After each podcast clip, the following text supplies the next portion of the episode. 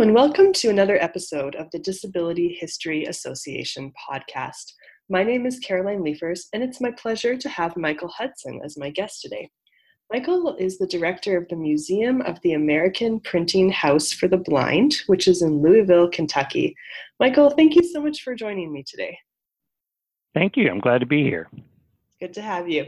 So, for those who aren't in the know, what exactly is the American Printing House for the blind? So, APH, we, we, we're very fond of our acronyms in the blindness field. Um, uh, APH was founded in 1858 to emboss books in raised letters. Uh, and over the last 160 odd years, uh, the company just has grown and evolved as um, the field of education uh, for people who are blind or visually impaired has changed. And so today we're about 279,000 square feet of manufacturing, research, and development space. And we uh, our primary market is kindergarten through 12th grade. And so we uh, translate and emboss uh, textbooks in Braille. We print large type books, textbooks in Braille, I mean, in large type. Uh, we record books downstairs. We call them talking books. Um, and then we make just an incredible variety of educational aids, uh, varying from, you know, calculators that talk to globes that you can read with your fingers to uh, these really cool Velcro kits that uh, help kids learn the way that light uh, bounces off things. You know, uh, yeah, pretty cool. So you know, science, math, physical education, braille education, just anything that a, that a kid has to learn, we make those, and then we make all kinds of adult uh, products as well. So, so that's APH.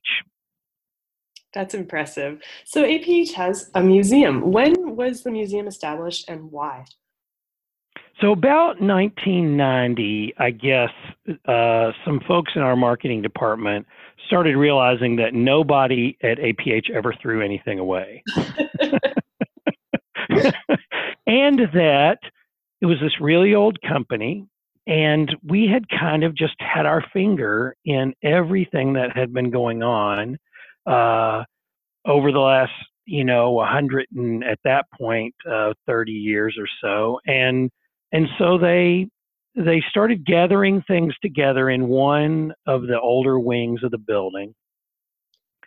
And eventually in 1994, we opened up our museum.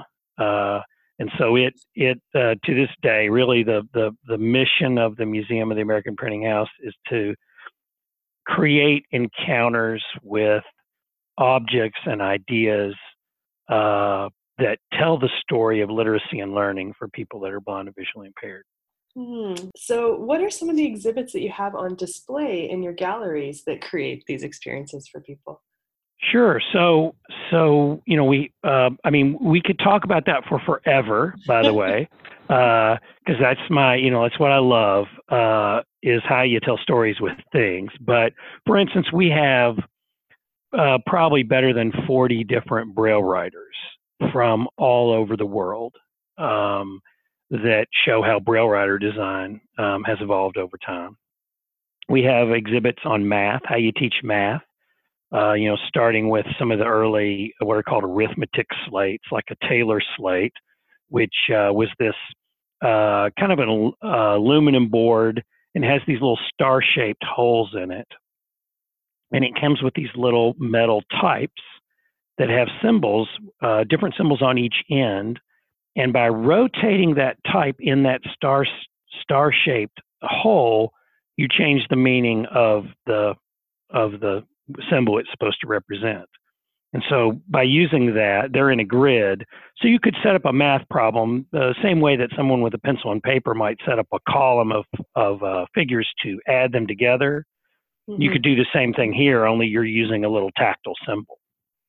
Uh, and then, uh, you know, we have tactile geography uh, exhibit with, you know, uh, the kind of highlighted that exhibit is this big 30 inch globe with exaggerated relief cast into it, so you can get your arms all the way around the world and uh, you know explore Micronesia or South America or whatever you're interested in. Um, and then we have exhibits on technology. You know how how you go from preparing an embossing plate uh, to make a braille book. Um, originally, those were done literally uh, on a machine called a stereograph machine, and you would sit there and type the dots onto a metal plate by hand. You'd have the book, you know, on a little stand there, and you'd be literally translating as you go. Uh, up to the way it happens now, where you're basically just using a software package, and uh, literally you can take the, uh, you know, a digital text file and put it into that software, and whoop, it'll translate it. Uh, it's not perfect, you know, like Google Translate mm-hmm. is not perfect, but it's still very much very much faster than it was back in the old days. So that kind of gives you a sense of, of what we do. And then we also kind of, you know, we, we have a lot of visitors who have no understanding of uh, of the blindness field, and so we we have one exhibit that's just uh, stocked with goggles that illustrate various kinds of vision loss, and then we have a phone book and some stacks of Campbell soup and some other types of household things. And we ask the visitor to put on a pair of the goggles and then try to accomplish uh, a task that you know people do every day, uh, mm-hmm. only under the uh, condition of some sort of vision loss, you know, like macular degeneration or glaucoma or something like that. Wow, that's really fascinating and extensive. I I, I now want to go to Louisville and check it out. well, you know what what what's cool is that a lot of people come to the printing house uh, and they're curious about how we do the things we do, but they're also a little nervous. Mm. Um, you know, because of that, you know, what we call the veil of blindness, you know, uh, uh, among disabilities, if you if you do a survey, you know, the number one feared disability is always blindness. You know, greater than heart disease. so uh, this is something that people are afraid of. I mean, sighted people are, and and so one of the things that we that we discover is they come in kind of nervous and uncertain, but they always leave amazed at what's possible when you just adapt things. And that's all the printing house really does. You know, we just adapt things so that people can do whatever they wanted to do already. We just got to do it in a different way.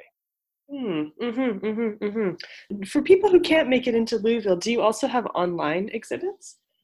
We do a little bit. Uh, our website, uh, which is aph.org forward slash museum, has a lot of our exhibits on there.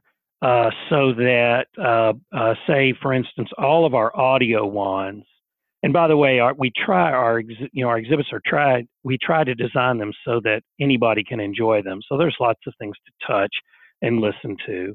Uh, um, almost all of our labels are are on the reading rail in both print and braille and an audio wand format. And so all those audio wands uh, are the the, the uh, audio recordings uh, are are posted on the internet. Mm-hmm. Uh, and there's a lot of details on there. There's also a lot of like reference information, uh, annual reports that are scanned in, things like that. We have a really large uh, library called the Migel Library. It's probably the largest collection in the world of non-medical as- on uh, information on non-medical aspects of blindness and we're scanning that stuff in as fast as we can. It's all posted to the Internet Archive in a, in a number of uh, accessible formats. Um, and so there are links to that library there as well. So you can get to a lot of things uh, without having to actually come to Louisville. Wow, that's really much appreciated for researchers as well. So thank you for doing that. And are you are you familiar with Open Library at all? The way oh, it works? I, I think I've stumbled into it accidentally, but I would love for you to tell me a little bit more about it. So here's the cool thing about Open Library. Okay, Open Library is kind of also part of the Internet Archive. But say you have a physical copy of the book, mm-hmm. okay? Mm-hmm. So you can scan it in. Normally, under copyright rules, if it was still in copyright, you couldn't make it available on the internet. Mm-hmm. Uh, you know, a lot of our stuff that's available on our Migel Library site is there because it's out of copyright. But okay. If it's in copyright, the way Open Library works is they will have that one copy of a digital copy of your book, which corresponds to your physical copy, and they can loan that one book out over the internet. Wow. Um, That's yeah. Okay. And so you can borrow it for say five days or whatever, and then of course, if you don't return it yourself manually, it'll whoop, you know automatically go back into the kitty. Mm-hmm. Um, that's going to allow libraries like ourselves to have all these really specialized collections to make them available for loan and you could use them from a computer anywhere in the world. Uh, and for researchers, that's just you know, I mean, it's like candy, right? Absolutely. This is this is going to be really life changing for a lot of researchers, especially if they don't have to wait for the books to go out of copyright to become accessible to them. Yeah. Yeah. Now only one, you know, say we have one copy of the book on the shelf, only one researcher can be using it at a time. But when you're using these really when you have these really specialized collections, that you know, there may only be four or five researchers at any one point, you know, really working on that on that mm-hmm. topic. So it's it's really, uh, you know, we're just scanning as fast as we can. Wow, that's tremendous. Are there any special treasures in your collection that you might want to tell people about? Oh, absolutely. Uh, how much time do we have? but I'll tell you about I'll tell you about I'll tell you about our number one thing that we just got, uh, and it is uh, an 1829 copy of what's called the Procédé, which is the method. And that is Louis Braille's original publication of the Braille, his Braille system. Oh, wow. Um, and uh, it's embossed in raised letters. And uh, there are only six copies of this book that we know of anywhere in the world only two in the United States. And we think that our copy, which is on display in our museum, we built a, a new exhibit that opened in 2017 called A Boy Named Braille. Mm. And uh, it features that book. And uh, of course, it's, you know, it's in a case where, you know, the light is normally off. And when you step in front of the case, the light comes on for a few seconds so you can look at it. Because mm-hmm. it's that kind of a precious uh, thing. Uh, so that's pretty exciting. That's kind of like the Bible, if you want to think about it, for people that are blind and visually impaired. That book. Um, we also have a copy uh, from 1786 of the first book done in raised letters. And uh, raised letters was, were the system that was initially developed uh, in France mm-hmm. Uh, by this guy named uh, Valentin Haüy. Uh, his book was called The Essay, the essay uh, on education for the blind. Um, we have a copy of that book on display as well. Um, we uh, we have, as I said, uh, an enormous Braille writer collection, uh, beginning with uh, Frank Hall's original Hall Braille writer from the 1890s. And then we have examples from the United States, from France, from Germany, from Switzerland, uh, Yugoslavia, uh, Australia, uh, England. Uh, and every one of these Braille writers is interesting because it seems as if there was always some uncle with an engineering background who had, a, you know, uh, somebody in their family who was blind and thought to themselves that they could build the better mousetrap. Mm-hmm. Um, and and so the the different mechanical principles that are used for these braille writers are just fascinating. But in uh, 1951, uh, a guy named Abraham, who was working at the uh, Howe Press for the Perkins Institution, invents the Perkins braille writer. Okay, have you ever seen one? No, I have not. Okay, so the Perkins Braille Writer is the is the is the gosh, how to put it? Um, it's the Cadillac of Braille writers. Okay, and more. It was so successful, and and mainly it was so successful because you could literally throw it down the stairs, or use it to chalk the wheels of an eighteen wheeler, and it would it would still write. Okay, and all these other designs were either too heavy or be, you know, they would break. But the Perkins was just perfect. And so more Perkins Braille writers have been manufactured than in than all the other Braille writer designs combined. Um, so we we have Perkins uh, out on the rail where you know our visitors can write their name in braille, and it's one of the it's one of the favorite things that people do while they're here at the museum. Oh, that sounds like so much fun. So, I mean, you're kind of talking about this, but I'd love for you to say more about it. How has education for the blind and APH's work changed over the years? Have there been, other than the new Braille writers emerging, have there been other shifts in um, how blind people are able to access information?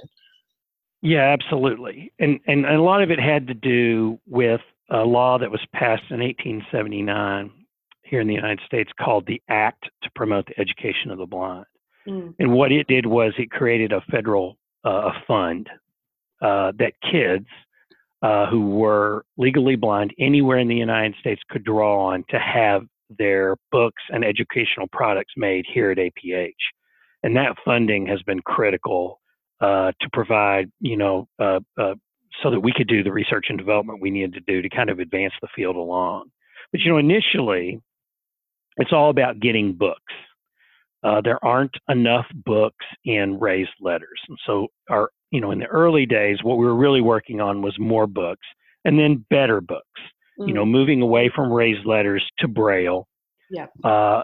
You know, coming up with devices that you needed to both read and write Braille. Today, you know, it's all about technology. So, so for instance, today some of the things we're working on are, are what are called refreshable Braille displays. Okay, so refreshable braille displays has been around a long time, and and our collection we have all kinds of of great ones. But basically, what they are is kind of a computerized display that raises pins into the patterns of the braille dots. Mm-hmm. And so when you connect that to a computer, uh, you know, say for instance, you could go to the website of the New York Times and you wanted to read the, you know, the the big news story that was on the front and uh, you would connect your refreshable braille display to your computer and it and it would basically drive the pins and and raise the letters i mean raise the characters in the braille dots. Yeah. Um, so anything that's out there in uh, basically a text file or a word file or any of that stuff is now accessible to somebody who has one of these one of these displays um, we also make uh, or, are experimenting with uh, indoor navigation um, so you're familiar with using a GPS device to get around the roads, right? Mm-hmm. Um, and those are all connected to satellites. But satellites don't help you inside buildings. The concrete, you know, that our buildings are made out of interferes with the signal. Mm-hmm. So how could you use a similar type of idea to maneuver inside a building the same way that you, you know, maneuver the highways? So that indoor navigation, we have an app for your cell phone called uh, Nearby Explorer. Mm-hmm. Um, and so it uses these beacons and stuff that you would put around at at important landmarks inside the building and guide you, you know, to them. Um, it's not perfect technology. We're still, you know, at the beginning, kind of experimenting with how to do it. And but it's the kind of thing that is going to not just help people who are blind or visually impaired. It's going to help everybody. You know, think about when you went to a hospital the last time and how hard it was to navigate this yeah. Complicated building. Um, so you know, it's the kind of thing. It's you know, like everything, when you make it better for one group, usually you make it better for everybody. Absolutely. Um, so, but but you know, the story of education of the blind is also dominated in the United States by uh, mainstreaming. So uh, throughout the 20th century, uh, most kids who are blind or vision impaired stop going to a residential school. And by the way, there's a whole story behind that that we won't go into right now. But um, and they start going to their local schools. And so that makes the job of educating that kid a lot more challenging because instead of, you know, having say 10 kids in the 10th grade, they're all blind or visually impaired, they're at a school, state school for the blind, where the teacher has been there for 20 years and is very experienced and knows their braille. Now they're being taught largely by general education teachers mm-hmm. who have no special background in uh, blindness, and they probably meet uh, a few hours a day or a few hours a week uh, with a TVI, teacher of the visually impaired. And so it's it, it's made our job here at the printing house uh, much more challenging as we try to develop the tools that those teachers are going to need to teach that kid. Hmm. Can you tell me a little bit more about what makes the Museum of the American Printing House for the Blind as a museum different from other institutions? Well, I think it probably has to do with the irony that all of these things that are the kind of the meat and potatoes of our collection, they were all made to be experienced with senses besides vision. Hmm. And Mhm. so think about the irony of a museum where, uh, what if we put all that under glass where it couldn't be touched? yeah, that wouldn't work. So Uh, that would be ironic, wouldn't it? Yeah. So so we have our our touching rules are much much different than those of a typical, you know, art or history museum. You instead of having to justify why something can be touched, in our museum it has to be justified why it can't be touched. So in general, we divide all of our artifacts into three categories. Uh, one category would be uh, education collection; it can be touched, you know, to destruction. Um, mid middle category would be something that uh, we have many examples of, and so we can put one copy out to be touched. Mhm. And finally, in a very small category, would be the things that are one of a kind, uh, and uh, we can't allow people to touch them. But in those circumstances, we really try hard to come up with a reproduction that can be touched. Yeah. For instance, most of our raised letter books are are very rare, and so we will make reproductions of a page from the book so that uh, so that somebody can touch that and see what it see what those raised letters felt like. Um, and then we're also ex- always experimenting with, you know, audio and and uh, and uh, different kinds of, of tactile things. But I have, you know, there are a lot of original artifacts that are literally out where they can be touched. Mhm, mhm, But why mhm, not? Yeah. If you have ten of this one model of Braille writer, why is it wrong to put one out where it can be touched? And you know, we we use um, microcrystalline wax, Renaissance wax. We wax things, and we we you know we're always you know trying to make sure that we're not getting any damage. And by and large, people are very respectful to the the objects that are here. They're they're appreciative that we put them out, and they don't abuse them. Um, but you know, we just think it's very important that um, that you know these things be uh, accessible. hmm hmm hmm Well, you're preaching to the choir, absolutely. So, take me a little bit through this process that you go through when you design an exhibit for your galleries. How are you ensuring that everything is accessible and is going to work for your audience? So we we work in a team. Um, we have a curator who is, you know, researching the story and um, identifying. You know, I, I would say we always start with the story first. Uh, we want to we want to tell a story, and so we're we're we're doing research on it. Uh, then you're going to look at your collection and see what do we have in the collection that illustrates this story. Because in the end, we are a museum, and we are uh, we are arranging encounters with authentic things. I mean, that's why you go to a museum, right? You, I, I saw the Liberty Bell, right? Mhm. The Liberty Bell is this important thing, and you want to arrange encounters with those things. Mhm. Then we have a, a, a graphic designer uh, who is, uh, you know, trying to uh, look at, at at the, the images that you've you've selected, and uh, and the and the type fonts. You know, we're going to make sure that all of our type fonts are in large print. Mhm. Um, if we have images, we have to decide how do we need to have descriptions of those images, um, and how how is it going to be lit?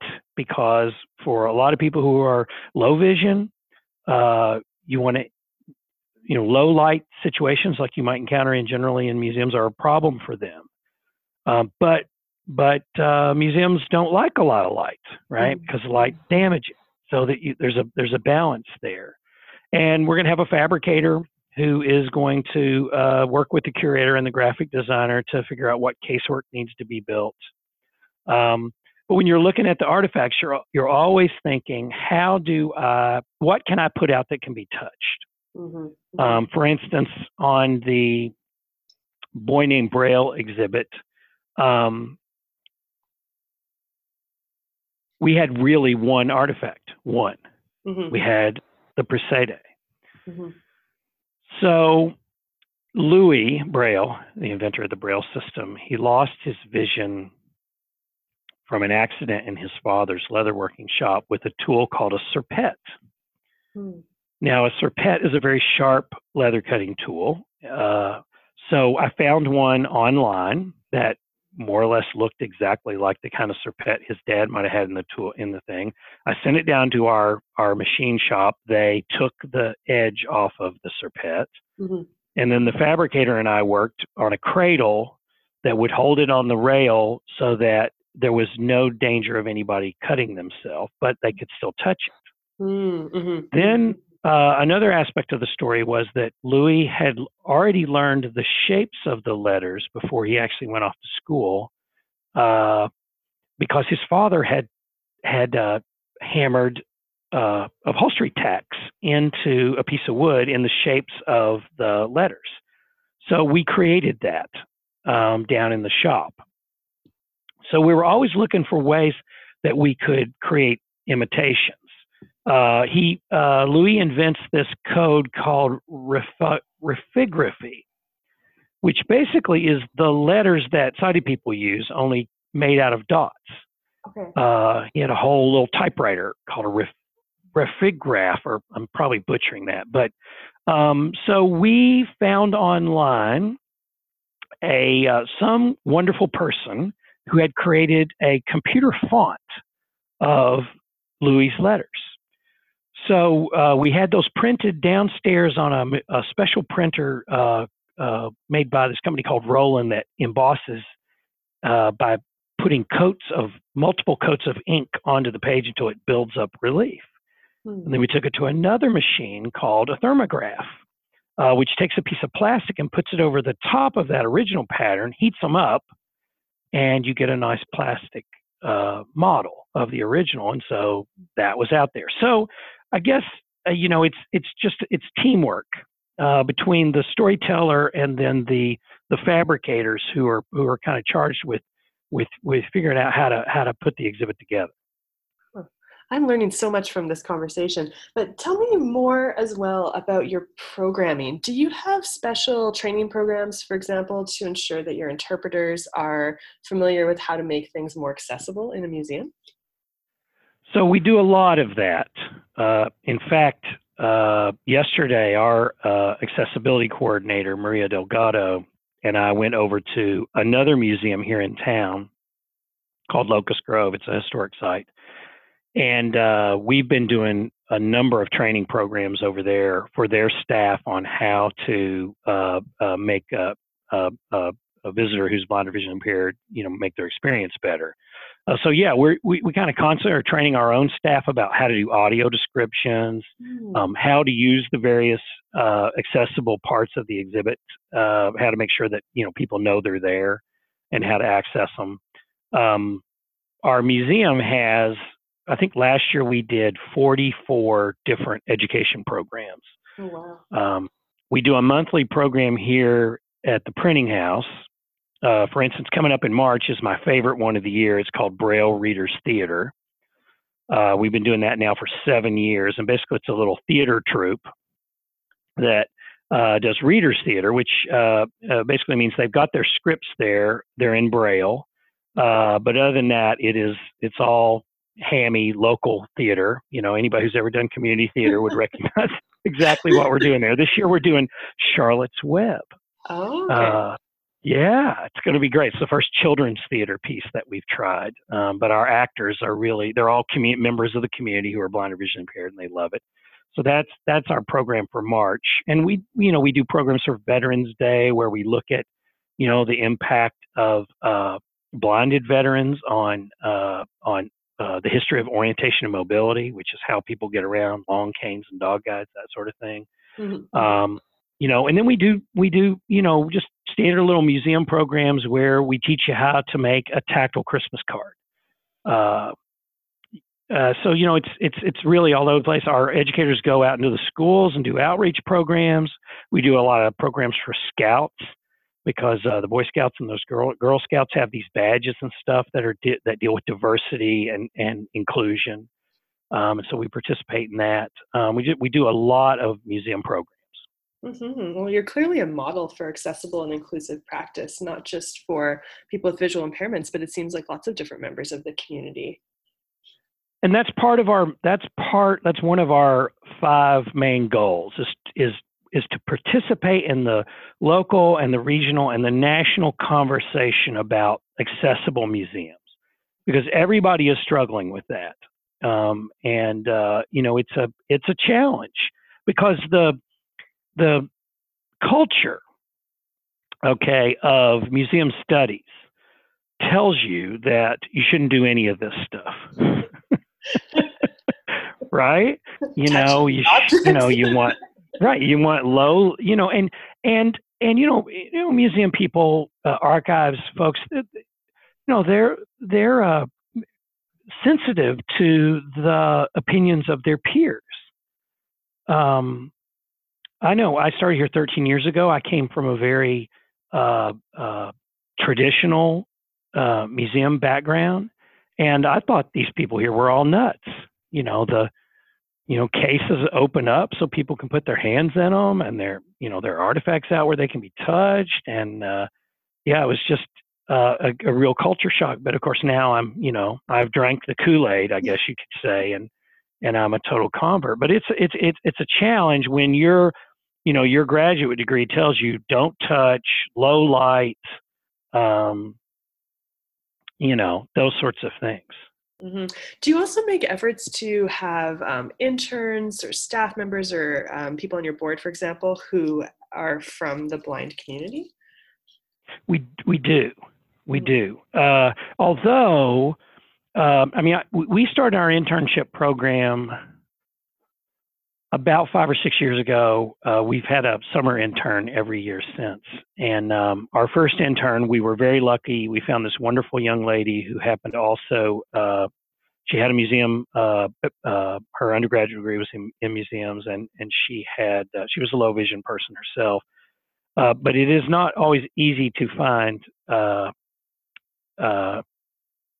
interns who also have uh, a visual impairment. But I think it's really important uh, to do that. Uh, we we have I think our board has two of the twelve maybe are folks who also have a um, vision loss. Um, and and uh, my boss uh, Gary Mudd, who's the vice president of, of uh, community and government affairs, is is is blind himself. And so those are, you know, we're never really going to get where we need to be in, until uh, we make sure that we have folks at the who are making the decisions uh, who um, also come from the consumer groups. Mm-hmm, mm-hmm. That's a nice way of putting it. So, for other museums that are trying to, uh, if you will, like unlearn everything that they learned in their museum studies programs and think a little bit more about accessibility, are there resources that you can recommend to help them in their journey? What I'm going to tell you is it is it's going to sound really simple, um, but but it's my philosophy on it. You know, typically we're scholars. What what is our first step? We think we can check a book out, or we can buy a book and read a book about it, right? Mm-hmm. I I refute that. Mm. What I say is identify people in your community that come from the group that you wish to uh, uh, improve your uh, uh, offerings to. And that could be people from a minority group, it could be people from a gender um, that you're not reaching, it could be people from a disability group that you're not reaching that you want to reach. Mm-hmm identify the people in your community in that group that like your topic. If you are a weaving museum, find some people who are deaf or hard of hearing who love weaving and bring them into your museum and sit down and talk to them about their museum experiences, uh, experiences they've had in the past, and what they like about your museum and what they would like to be able to do and and what some of their experiences have been that have been barriers to them feeling welcome in your museum. And that conversation over a cup of coffee and taking them on tours and talking them about what they like and what's what's fun and educational and exciting about what you're doing and what is not what are the barriers will help you come up with some changes we, i call it just ask hmm. Mm-hmm. And and I think if if you sit down with your target group and and and one on one and and t- have conversations, you will you will come up with five things that you can do that are not going to break the bank and not going to change everything you do, but are going to improve your relationships with that group and and help them to enjoy what you're doing. Mm-hmm. So simple, talk talk to your folks. Mm-hmm, mm-hmm. Just get that conversation started. Yeah. Yeah. Yeah. And meet them um, because uh, you know, in, in terms of blindness, uh, you know, uh, uh blindness is a kind of a of a um, it, it's a he- it has a high and profound impact on people's lives, but it is relatively rare. Uh, and so you may not know anybody that's blind or visually impaired. Uh, and, and, and so you're going to make all kinds of incorrect assumptions about uh, both what they want uh, and also about their lives and how they perceive things. And and so until you get to know them as individuals, as people, and understand the uh, obstacles, you're not going to be able to make your museum more accessible for them. Mm-hmm, mm-hmm. That makes a lot of sense. I'm also interested in this question of what your museum and APH has done for Louisville. I mean, we're talking about museums engaging in communities, and has APH's presence in Louisville changed the city over the years? Yeah, that's a good question. That's a good question. I know that right now we have what we call our Accessible Cities Initiative here inside the company. It's not in the museum, it's actually bigger.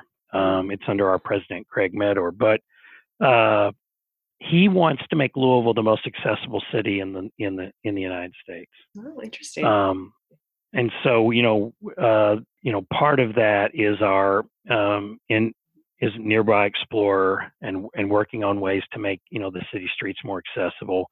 Um, you know, we are part of a, another thing called the uh, let's see, the Louisville Cultural Accessibility Association, which is we're partnering with the Center for the Arts and Actors Theater of Louisville to do training sessions for staff of uh, other museums and cultural sites here in town about how to make their uh, programs more accessible for people with all kinds of disabilities. Um, uh, you, you, know, one thing that's true about APH is APH is here. The Kentucky School for the Blind is right next door to us. Mm. And then uh, there's a, um, a workshop, uh, LC Industries, back behind a kind of an employment uh, vocational educational place that's close. So, I mean, if you live in our part of Louisville, you're very familiar with seeing uh, people who are blind and visually impaired on the streets, and I, I think that goes a long way towards uh, breaking down a lot of barriers. You know, when your neighbors are uh, blind or visually impaired themselves, it, you understand a lot more about their lives and and and the, and you identify them as as people rather than as their disability. You know that's bill that's sue uh, that's not the blind guy. They're people. And and when we get to that point where we identify people as people uh, rather than as their disability then we're really starting to get somewhere. I, I think i think the printing house has helped in in in starting to bridge that gap. Mm-hmm, mm-hmm, mm-hmm. To uh, pivot a little bit toward researchers, I mean, uh, what I find so fascinating about your museum is it's relevant for a lot of different histories. There's blind history, obviously, the history of technology, book history, the history of education. Mm-hmm. I, I, mean, the list goes. Yeah. so I yeah, for a specialized museum, there are there are a lot of little things in there. Absolutely. And I assume that you do allow researchers to come and use your facility. You mentioned a library. What are some of the things that researchers in our audience might want to know about? Do you have an archive, for example? We do. We do. In fact, uh, over the last 10 years, we have really acquired some really important collections as we have started to partner with some of the other major blindness organizations. And they've seen the value of archiving their papers here at the printing house. Uh, you know, for instance, uh, I went up to the Carroll Center in uh, Boston. Uh, Thomas Carroll was this very important mid 20th century uh, rehabilitation guy who kind of invented blindness rehabilitation for uh, older folks. Oh, okay. Um, it, it it never occurred to anybody uh, that someone who lost their vision later in life might need some rehabilitation training. Mm-hmm. You know, how do you keep cooking? How do you clean the house? You know, how do you maintain? You know, how do you move around? Mm-hmm. Uh, as opposed to just sitting at home. Yeah, uh, and so Father so Father Carroll started a rehab center up there in Boston, which is now called the Carroll Center, that works with people who lose their vision later in life.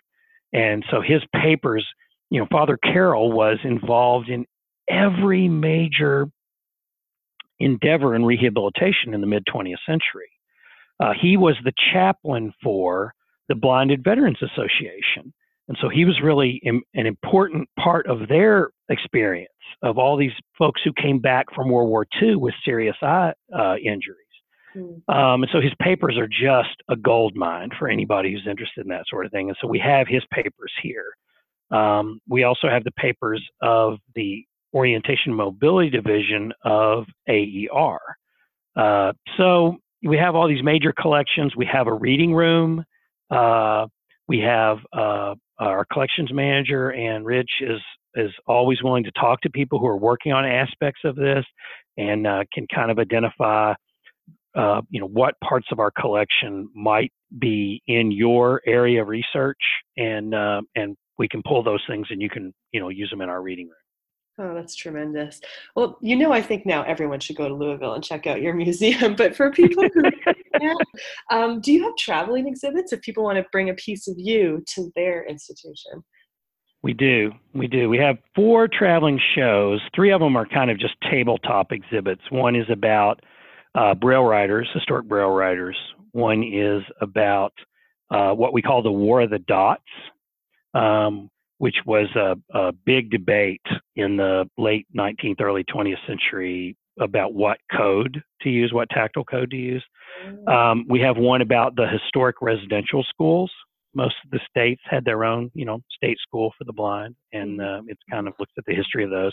But our major show is called Child in a Strange Country, Helen Keller and the history of people who are uh, education for people who are blind or visually impaired. And, and basically, what Child in a Strange Country does is it looks at that that communication barrier mm-hmm. uh, and and uses Helen, who's you know the one blind person that so many people know, uh, uh as kind of a portal, if you want to think about it that way, to uh, explore the story.